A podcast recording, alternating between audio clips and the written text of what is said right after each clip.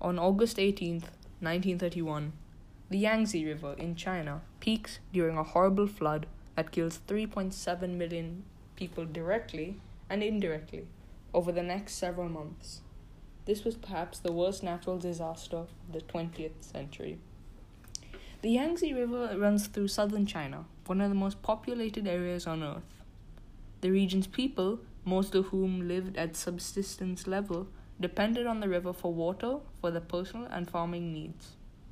In April, the river basin area received far above average rainfall. When torrential rains came again in July, the stage was set for disaster. The Yangtze flooded over a 500 square mile area.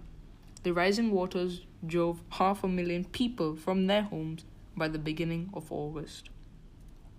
As the waters continued to rise in the first half of August and even more rain fell, the rice fields that dominated the landscape were swamped, destroying the crop. Major cities such as Wuhan and Nanjing depended on this rice, and without it, people in the cities starved to death. In addition, typhoid and dysentery were rampant due to the polluted river. The millions who died from this flood perished from starvation and disease, many after the flood waters had receded.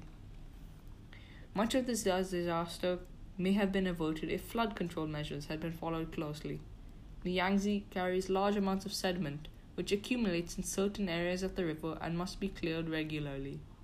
However, with much of the area's resources devoted to civil war at the time, the river was neglected.